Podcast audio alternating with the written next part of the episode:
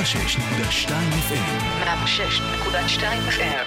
טוב, אז שלום לכולם, אתם שוב כאן בכנס השנתי ה-20 של המכון למדיניות נגד טרור באוניברסיטת רייכמן, ואיתנו נמצא חבר הכנסת אבי דיכטר, לשעבר שר לביטחון פנים, שר להגנת העורף וראש שירות הביטחון הכללי. מה שלומך, חבר הכנסת דיכטר? תודה, טוב מאוד. אה, אנחנו מציינים בימים האלה 20 שנה לפיגוע הגדול בהיסטוריה, 11 בספטמבר. איפה זה תפס אותך? הייתי אז ראש שב"כ, תפס אותי במשרד, הייתי גם בין היתר מופקד על נושא האבטחה של אה, תעופה בישראל, תעופה ישראלית בעולם. ואני זוכר את המטוס הראשון שנכנס, ואמרו, מטוס קטן, טעה בדרכו. אה, אנחנו אנשים חשדנים, אה, ישר התחלנו להכין את המערכות, לבדוק במה מדובר. בעודנו עושים את זה, נכנס המטוס השני בבניין. ואז ההנחיה הראשונה הייתה כל מטוסי, כל טיסה ישראלית באשר היא בעולם, אם היא לא המריאה, היא לא ממריאה, ואם היא באוויר, היא נוחתת בשדה התעופה הקרוב ביותר. זה היה סיפור המעשה. הדבר השני היה להרים טלפון לראש ה-CIA, שהיינו מאוד מקורבים, ולשאול אותו אם יש דבר שאנחנו יכולים לעזור לו. אה, לימים אני יודע שזה היה דבר מאוד חשוב עבורו. בספר שהוא הוציא הוא כתב שהראשון שהתקשר אליו היה ראש שב"כ, וכנראה שיש לזה... מעיד על טיב היחסים. כן, בהחלט. אה, אני רוצה רגע לשאול אותך ככה על משהו יותר אקטואלי. אנחנו עדים אה, לצערנו לפיגועים שהיו אתמול, אה, שני פיגועים בירושלים, ורקטות שראינו ששוגרו לאחרונה. למה לדעתך זה קורה? האם זה בגלל המזוודות הכסף? האם זה בריחת האסירים? ואם אנחנו נמצאים ערב הסלמה? זה קורה קודם כל בגלל שבצד השני ישנם מחבלים, ולא חשוב אם זה מחבלים מאורגנים או מחבלים לא מאורגנים. אה, מחבלים בודדים, בטעות קוראים להם זאבים בודדים, זה כלבים בודדים. אה, כל אחד מהשיקולים שלו. אנחנו לא יכולים להתחיל לעשות את החשבון של כל אחד ולהגיב לפי השיקולים האלה. Mm-hmm. בעזה, לדוגמה, שהיא טריטוריה נשלטת על ידי החמאס, מזה כבר 14 אה, שנה, האחריות היא על החמאס, נקודה. בלבנון, מה שקורה, האחריות היא חד משמעית על לבנון, וחיזבאללה בלבנון מבין את זה היטב. וביהודה ושומרון, אה, הרשות הפלסטינית לצערנו, בהתמודדות שלה בטרור, היא עושה את מה שנוח לה, לא את מה שהיא יכולה לעשות, לא את מה שהיא צריכה לעשות. אה, יד ימין מממנת טרור, יד שמאל אה, משתפת פעולה איתנו בדיכוי פיגועים, אבל לא ממש בטיפול בשורשי המחבלים, בשורשי הטרור, ולכן צריך לעבוד בכל השיטות, גם להגיב חזק בעזה. Mm-hmm. וגם אה, באמת אה, לפרוס את המאבטחים שלנו ואת הלוחמים שלנו, וראינו שבסופו של דבר המעגל הזה עובד. כן. תראה, בכלל, אם אפשר, בעולם האבטחה, והייתי ראש אגף אבטחה בשב"כ, כן. אחרי רצח רבין, יש שני מעגלים קלאסיים. אחד זה המעגל המודיעיני, שאמור לספק התראה. Mm-hmm. ברוב המקרים, לצערנו, הוא לא מצליח לספק התראה על פיגוע, ואז אנחנו מגיעים למעגל השני שצריך למנוע את הפיגוע או למזער את הנזק. אז אתמול ראינו באמת את הלוחמות של אה, מג"ב, ממזערות את הנזק. לשמחתנו, אה, מצליחות לבלום את המחבל, מצליחות אה, לבלום אותו בצורה אמיצה, בצורה נחושה, כן. אבל לא מצליחות למנוע לחלוטין את הפיגוע, בכל אופן יש לנו שני פצועים. אלה המעגלים. אגב, אם מחבר את זה לתשעה בספטמבר, בספטמבר, שם בטיסות יש מעגל אבטחה שלישי, mm-hmm. וזה מאבטחי מטוסים. שם הייתה התקלה של ארצות הברית. הם משיקולים מסחריים, אם תרצה חיסכון בכסף, החליטו להוריד מאבטחים מהמטוסים. עכשיו, אנחנו, מדינת ישראל, מ-68, מאז שנחטף המטוס של אל על לאלג'יר, הוחלט לשים מאבטחים על, על טיסות ישראליות. נקודה. דומסטיק, אינטרנשיונל. אם רק היו לומדים מאיתנו.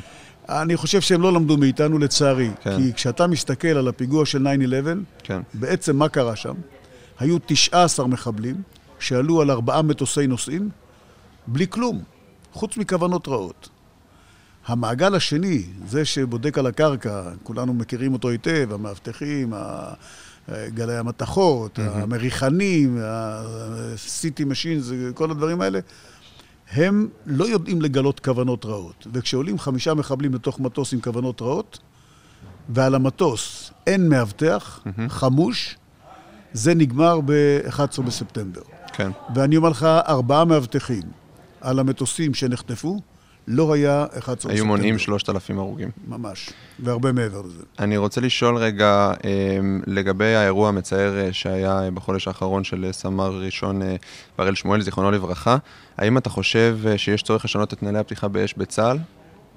תראה, ללא ספק, העובדה שלוחם צה"ל, במקרה הזה צלף מג"ב, כן. אבל שעובד ת"פ צה"ל בחזית מול עזה, אין שום הצדקה מבצעית שתהיה תקלה כזו. זה מחייב לבדוק את הדברים.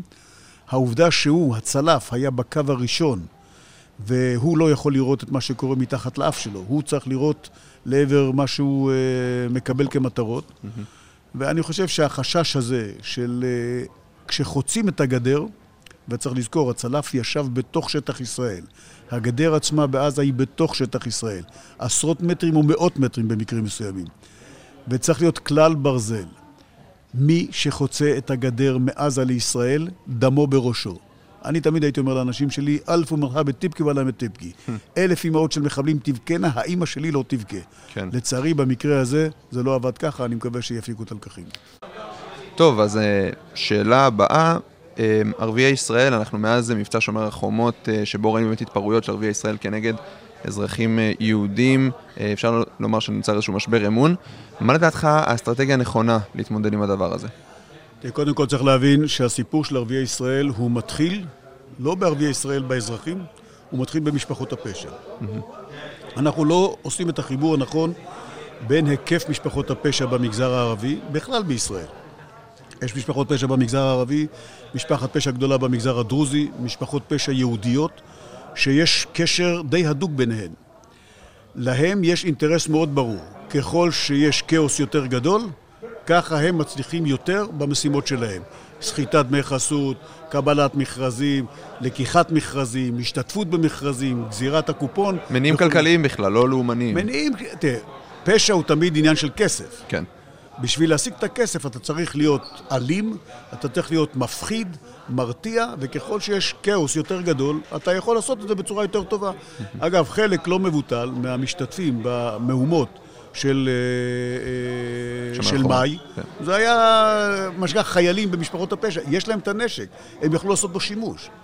עכשיו, העובדה שאצלנו התעוררו טיפה מאוחר, זה מסוג הדברים שאתה צריך להתעורר בזמן. כן. אתה צריך להביא מיד, מיד להציף את השטח בכוחות מג"ב. עכשיו, לא, חשבו להביא חיילים, זה שטויות.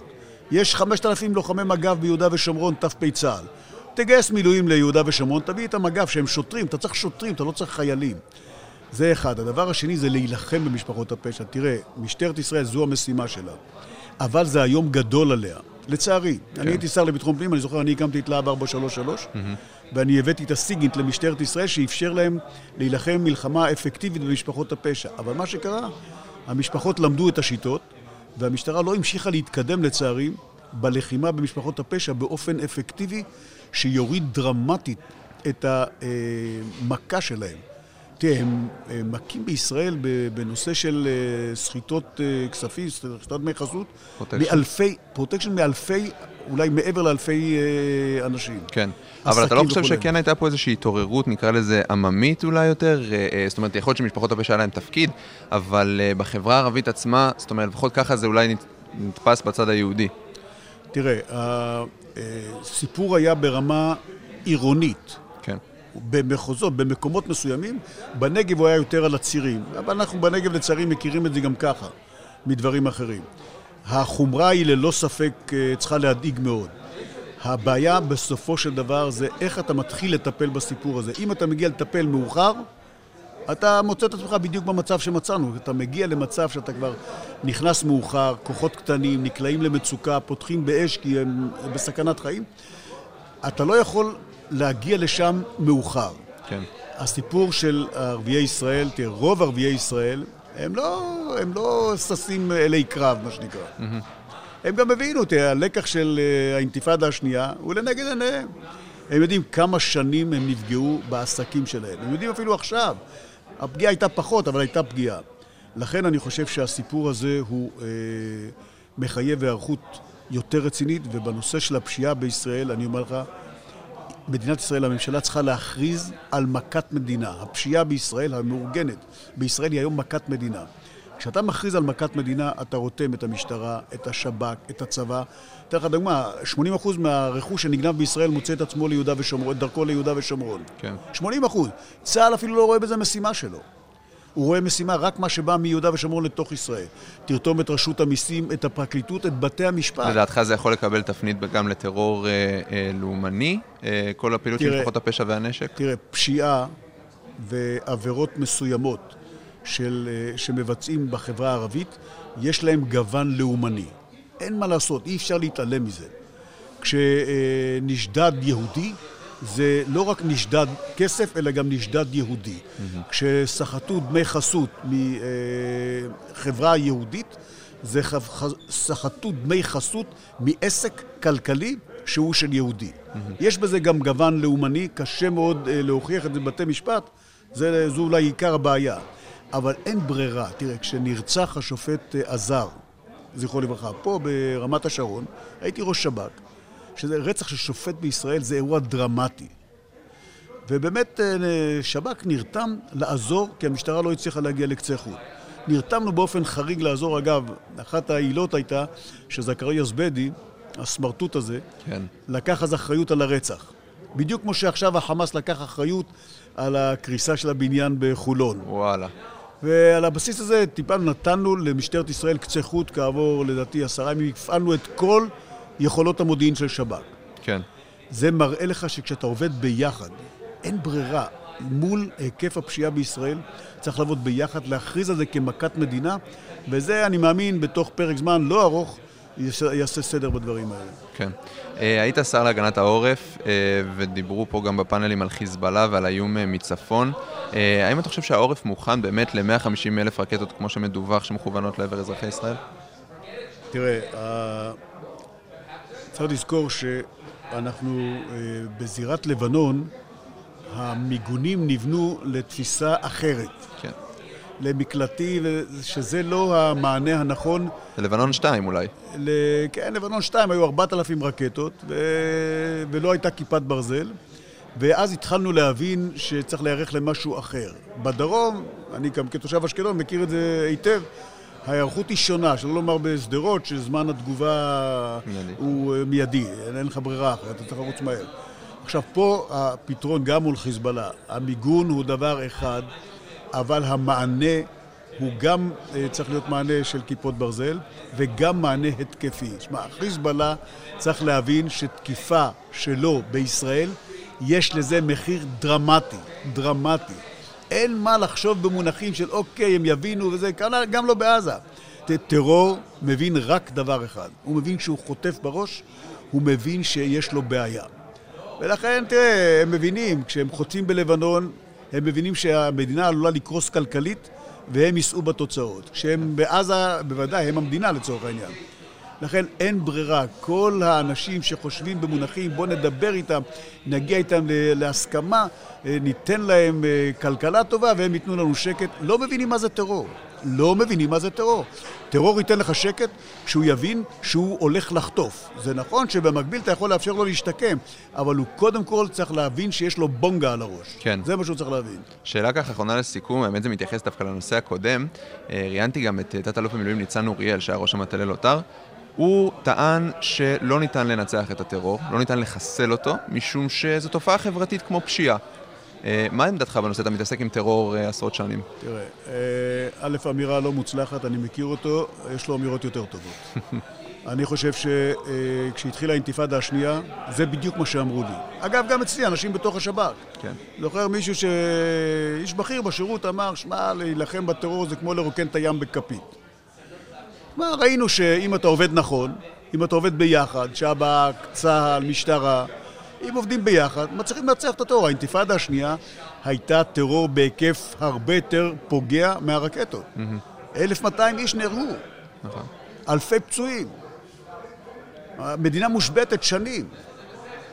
אבל הצלחנו לאט לאט להוריד מ-400 ומשהו מתאבדים אה, ב waiting list לאפס. זאת אומרת, אפשר לנצח את הטרור. זה נכון שאתה אתה לא מתמודד עם האידיאולוגיה של האחים המוסלמים, שהחמאס דוגל בה. אבל אתה לא הולך לנצח את האידיאולוגיה, אתה הולך לנצח את הטרור. בסוף, האמן לי, מחבל בכלא או מחבל בקבר, האידיאולוגיה פחות מטרידה אותנו. כן, אה? שר לשעבר, אה, חבר הכנסת אבי דיכטר, המון המון תודה. תודה, כל טוב. חתימה טובה. חתימה טובה.